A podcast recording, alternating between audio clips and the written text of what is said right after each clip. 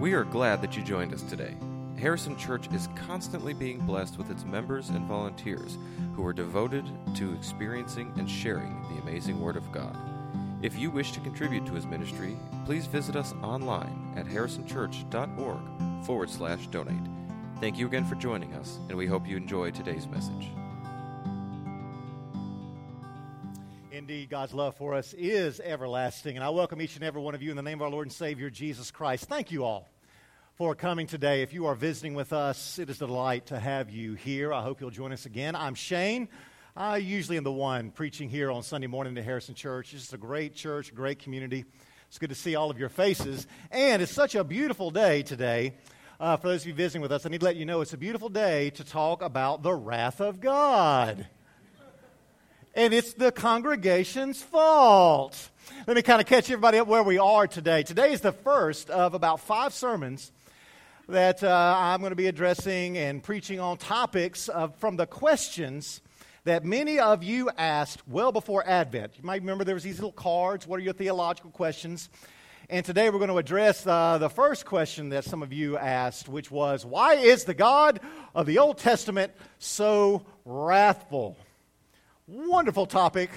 I cannot wait to begin the sermon series on this uh, address, but uh, here we shall go. So I'm going to read to you uh, two passages of Scripture one from the Old Testament and the other from the New Testament. So I invite you to stand as you are able for the reading of God's Word. The first from the Old Testament, Psalm 103, just a few select passages. The psalmist prays, Bless the Lord, O my soul, and all that is within me. Bless his holy name. Bless the Lord, O my soul, and do not forget all his benefits, who forgives all your iniquity, who heals all your diseases, who redeems your life from the pit, who crowns you with steadfast love and mercy, who satisfies you with good as long as you live, so that your new youth is renewed like the eagles. The Lord is merciful and gracious, slow to anger, abounding in steadfast love. We are in the Old Testament here. He will not always accuse, nor will he keep his anger forever. He does not deal with us according to our sins, nor repay us according to our iniquities. For as the heavens are high above the earth, so great is his steadfast love toward those who fear him. And as far as the east is from the west, so far he removes our transgressions from us. That's the Old Testament, Psalm 103. And now we're going to hear from the New Testament, few verses from Paul's letter to the Romans in chapter 1. Paul says, For the wrath of God is revealed from heaven against all ungodliness and wickedness of those who by their wickedness suppress the truth. For what can be known about God is plain to them, because God has shown it to them. Claiming to be wise, they became fools and they exchanged the glory of the immortal God for images resembling a mortal human being or birds or four footed animals or reptiles.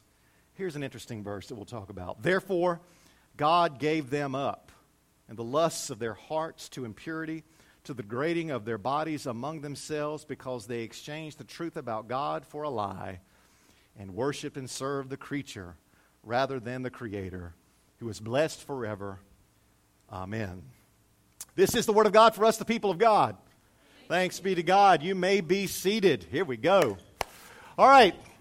So, uh, not quite so much a sermon today. It'll be a lot of teaching today. Uh, if you're here last week, I gave you three points and a poem. I won't be able to do that really uh, this week. And I do want to say this before I really dive into our topic that you asked about why is the God of the Old Testament so wrathful? I just feel like I need to say this. Said over the next five weeks, I'm going to be addressing some of your questions, or we're going to be preaching on topics inspired by your questions. Now, what I have to say to you is that most of what I'm going to be talking about, there is no official position the Methodist Church about many of the subjects we will be discussing, which means, I have to say this, what I'm about to give you today and in ensuing weeks is really going to be my interpretation although I think it's going to try to be the most faithful interpretation that I can give you. So that means there's a little room for us. Some of you may agree, some of you may disagree. We've got to argue with uh, well, we should argue civilly with each other about these things. This is what we're supposed to do. So I welcome your questions. My email address is on the worship program. I love talking about these things. But this is my interpretation. I sometimes think the reason that God does not ever give us really a definitive answer for most of our theological questions is because if he did that, we wouldn't argue with each other anymore. Uh, and I think God really loves a good argument because, really, if you argue civilly with someone over ideas, you actually go deeper. There are things you learn with each other, okay?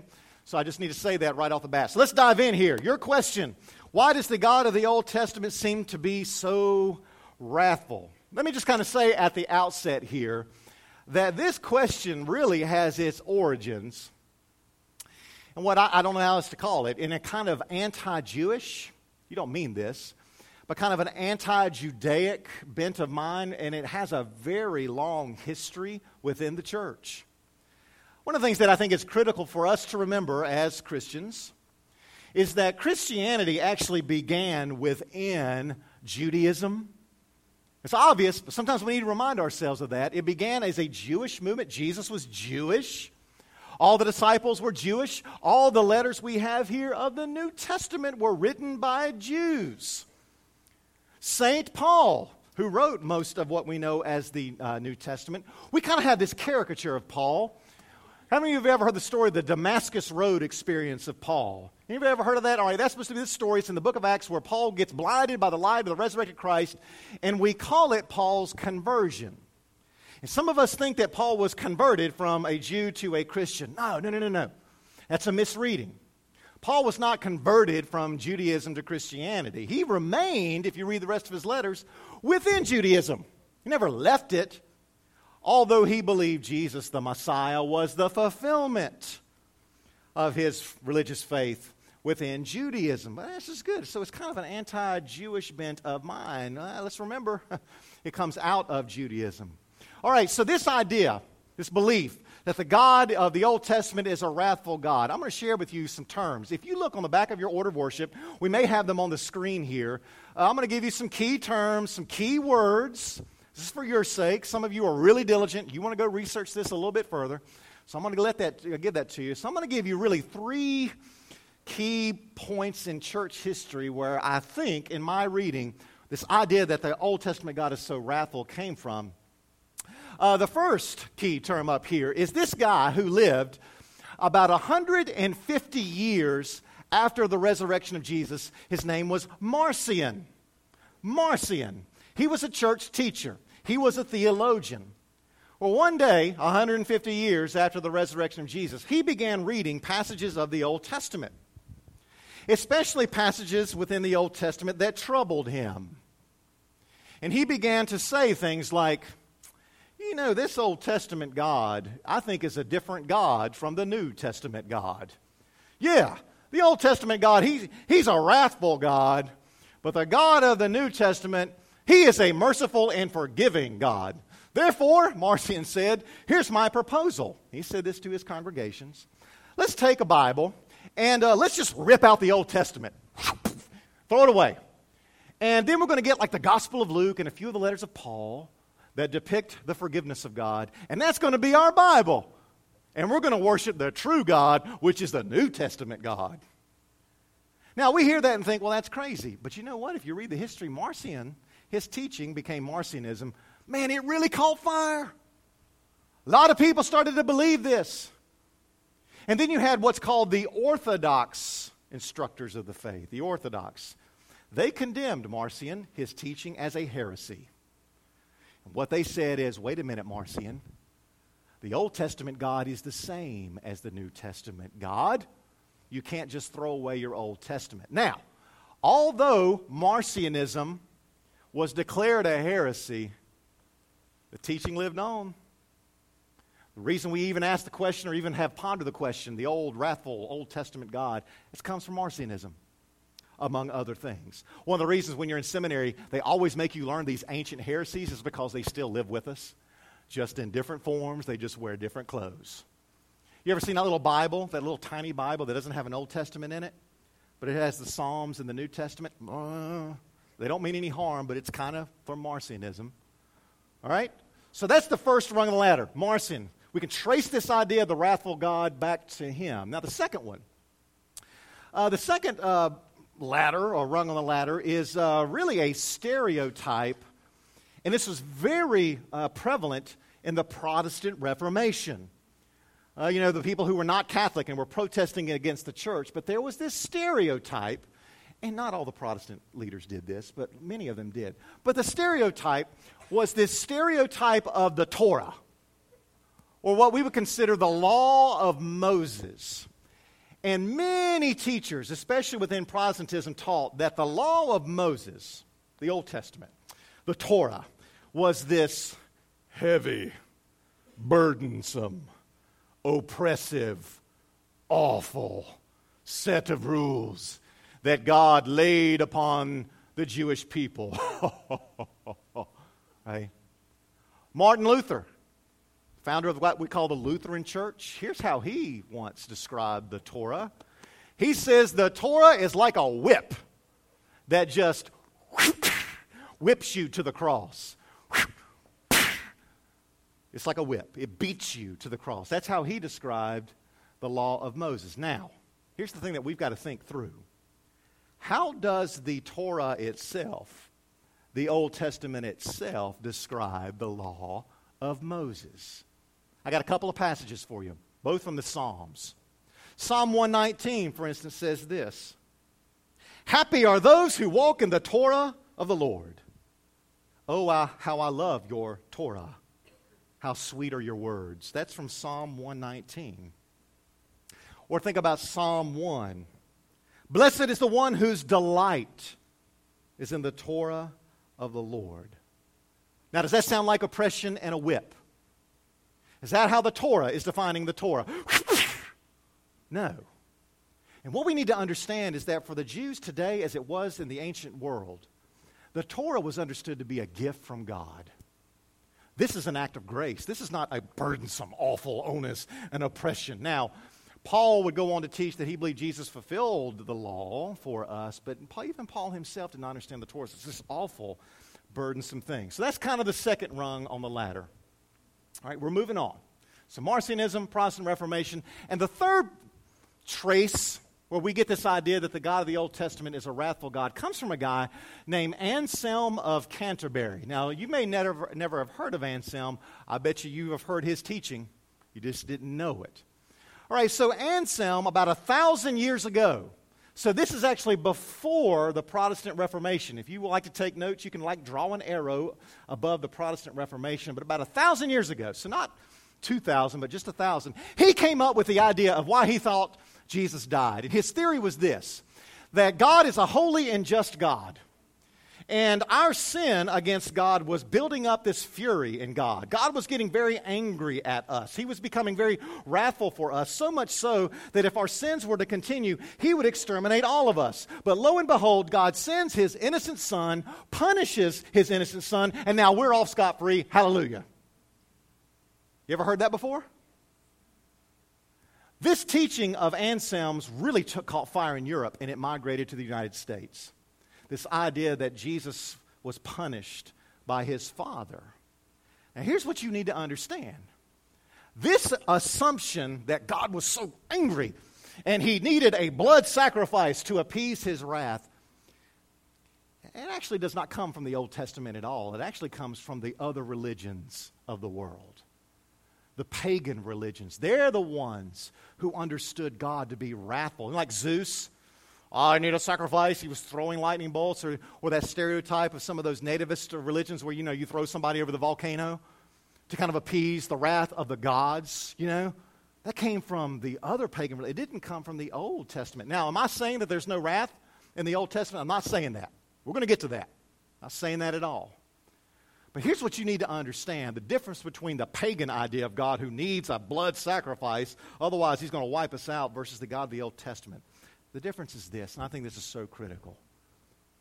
What you find God doing in the Old Testament is beginning to make a pledge to his people that one day he was going to act himself to redeem them.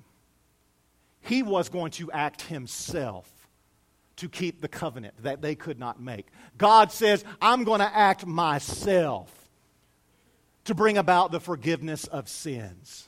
That is not, I'm so angry, I'm so furious with you, I'll punish my son. But we do find God saying, I'm going to act myself.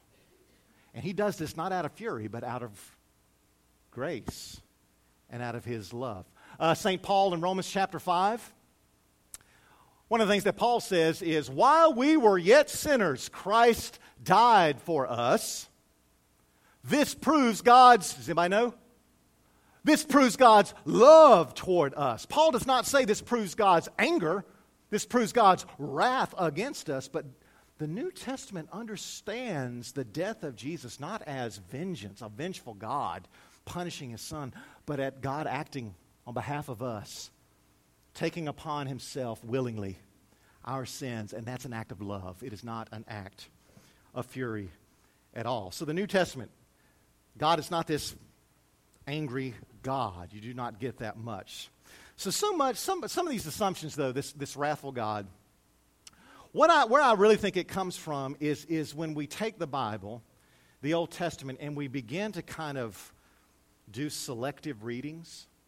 And we just kind of isolate certain passages and we just pin all of our kind of prejudices, our assumptions on these certain stories, and we don't take the whole into consideration. I said last week to a couple of people imagine this Imagine if the only story we knew about Jesus of Nazareth was, was the day that he walked into the temple with a whip, overturned the table, and, uh, and, and then threw out the moneylenders. What would, if that's the only story we had, what would you think Jesus was about? What would you think of his character? that's all you saw. You might think he had an anger problem. Ooh, ooh, ooh, he's mad. But what happens when you, when you pull back the curtain, though, and you, and you read the whole story of his, you see a God who cares about just worship and right worship. But this is a God, I mean, Jesus shows us he was a man of mercy. He was a man who blessed the poor. He was the man who cared about the most vulnerable people at his side. You don't get this wrathful image at all when you pull the curtain back. And so when we go into the Old Testament, you gotta, you gotta kind of pull the curtain back and you gotta read the whole thing. How does God reveal himself through the whole thing, not in just certain passages. I read to you just a moment ago Psalm 103. Beautiful psalm. And the psalmist says of the Old Testament God, he says, The Lord forgives you all your sins. As far as the east is from the west, so far has the Lord removed our sins from us. That's Old Testament. Forgiveness is not a New Testament thing, it's an Old Testament thing. Mercy reconciliation. All these things come from the Old Testament. I said uh, a few weeks ago, Jesus turns to his disciples and he says, You shall love your neighbor as yourself. And a lot of people think that Jesus is the one who made that up. What was he actually doing? He was quoting Leviticus, Old Testament. That's where it came from. Here's some verses for you. Tell me, New Testament or Old Testament? I, the Lord your God, desire mercy and not sacrifice. What do you think? Old Testament. The Lord is slow to anger and abounding in steadfast love. Old or new? Old Testament. The Lord says, I know the plans that I have for you plans to prosper you, plans not to harm you. Is that Old or New Testament? That's Old Testament. That's right. Somebody said that's Jeremiah. Old Testament. And here's this one I, the Lord your God, do not take pleasure even in the death of the wicked. I, the Lord your God, don't even take pleasure when wicked people die. Is that old or new? That's Old Testament. Trick question. I never quoted you the new. Now, does this mean that there's no wrath in the Old Testament? I'm not saying that. We're going to get to that in just a second. But it's in the New Testament too. You can find wrath there. I read to you from Romans chapter 1. Paul begins Romans by saying, the wrath, the wrath of God is revealed. And then he goes on to say, the wrath of God is revealed because people choose to worship created things money, sex, power more than the Creator. And then Paul does something I don't think we appreciate. He takes a little bit of a twist on this idea of the wrath of God. Did you see it? Paul says the wrath of God is revealed, and then he says this because God gave, gave them up. He, he gives us up according to the desires of our lusts. You see what he's doing there? The wrath of God is revealed. God gives us up to the desires of our lusts. In other words, here's how Paul understands the wrath of God Paul understands the wrath of God is when God just lets us get what we want. When he lets our desires just go and go and run amok, and then we just experience the consequences of our actions, the consequences of all of our desires running amok, and that's the punishment. The punishment is the consequences. It's kind of like having a child. Put on your knee pads, you're going to hurt yourself. No. Put on your knee pads, and you're going to hurt yourself. No. All right, go ahead, skate. And then they fall and hurt themselves. Well, that's the consequence. I wasn't, I wasn't, you know, throwing lightning bolts at you. So the consequence is like the punishment, which is experienced like the wrath of God. That's interesting to me. So even Paul does not understand God as hurling lightning bolts at us, but sometimes the consequences of all of our lusts run amok. That, the consequences are the wrath. It's not God just switching on us. That's interesting. It's right there in Romans chapter 1. All right, I got to wrap things up here. I do realize that there are some passages in the Old Testament that still give us heartburn. What do we do with those? What do we do with these? I'm reminded of the words of one of my favorite teachers who said this. He said, Fundamentalism happens when we take a text and we don't interpret it. Fundamentalism is text without interpretation. So, what we have to do when we come across these passages in the Old Testament where God seems to be, whoo, this is, this is not the God I thought God was going to be, we, we have to peel back everything and look at the whole. Who does God reveal himself to be? Joshua, for instance. Joshua comes into the promised land and he slaughters man, woman, child. He says, I'm doing this in the name of the Lord because Lord has told me to do this. But then you got to take that story. If you isolate that, then you're in trouble.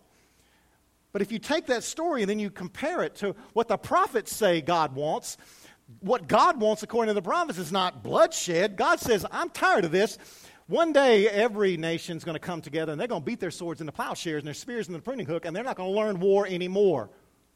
I, the Lord your God, do not even delight in the death of the wicked, he says. Right? We've got to put these things in context. That's God's dream. The firstborn of Egypt die. Know, the plague story. And according to the story, God's Spirit comes among the Egyptians God's Spirit, the firstborn of Egypt, die. Now, if we isolate that text, that can be trouble, but when we interpret it based on how the Jews interpret it, it changes things because when they remember the Passover, the Jews, when they have their Passover meal, meal there comes a moment when they actually drop drops of wine. You know what those drops of wine signify when they're reading the story? The tears of God. The tears that God shed when the Egyptians were dying. Why? Because God made them too. God made them too. What do you think about the flood story? I won't go too much into the detail. Last time I preached on the flood story, I got into real trouble. But God says to Noah, I'm going to flood the earth to destroy it. And you got this whole interpretive history of rabbis and great thinkers saying, well, why didn't, why didn't Noah try to stop him? Why didn't he try to save somebody? Abraham did. Abraham tried to intervene. Moses tried to intervene. So you see, it's not always just black and, and white. Got to look at the whole thing. But there's another way we interpret these stories, and I'll, I'll end here, and it's simply this, is that you and I, and I said this on Christmas Day, what we believe about Jesus is that we believe Jesus is our true Bible. Jesus is the true Bible for Christians. John's gospel says Jesus was the Word of God, that Word of the Old Testament God made flesh. The Word of the Old Testament God who lived and breathed among us. And the Bible, the New Testament says that whatever we see in Jesus is exactly what God wishes to say to us. Jesus reveals the true heart of God. Jesus is the definitive Word of God. Colossians 1:15 says that Jesus Christ is the visible image of the invisible God. And what we see in Jesus is not a God who is just furious. We, we see a God who will lay down his life for us. Mercy and hope. Jesus is the true revealed Word of God. So, whenever I come across passages of the Old Testament and I see a God there that doesn't quite line up with Jesus, this is what I do. And this may be the most controversial part of my sermon. I ask myself, does the image of the God I find here, does it line up with the image of God revealed to us fully in Jesus? We argue with that. But I always put the weight on Jesus because he's the Word of God. He's the true Word of God made flesh. So, what we can trust is that God, the God of the Old Testament, the whole story is a God who is really for us. Jesus reveals that the God of the Old Testament is the God who sent his Son into the world not to condemn the world, but to save it. And if God really is for us, as Paul said, who really can be against us? You can trust this God. It Doesn't solve all the uh, problems, but Jesus is whoever God is. And whoever God is, is Jesus. Let us pray. Well, Lord, you have revealed yourself fully in the man of Jesus of Nazareth. He is your true word. And in Christ, we see mercy, we see hope, we see forgiveness. We see you, O oh God, acting yourself to repair what we have broken. And you did not do it because you were furious with us, you did it because you loved us. And so help us trust that we can trust you, that you really are the God who is for us and for our salvation.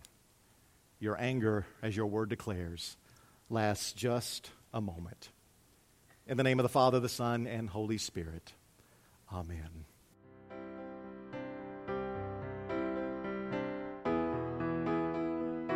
Thanks for listening to this week's message from Harrison Church. To stay connected to Harrison happenings, please follow us on Facebook or Twitter at Harrison UMC or online at harrisonchurch.org.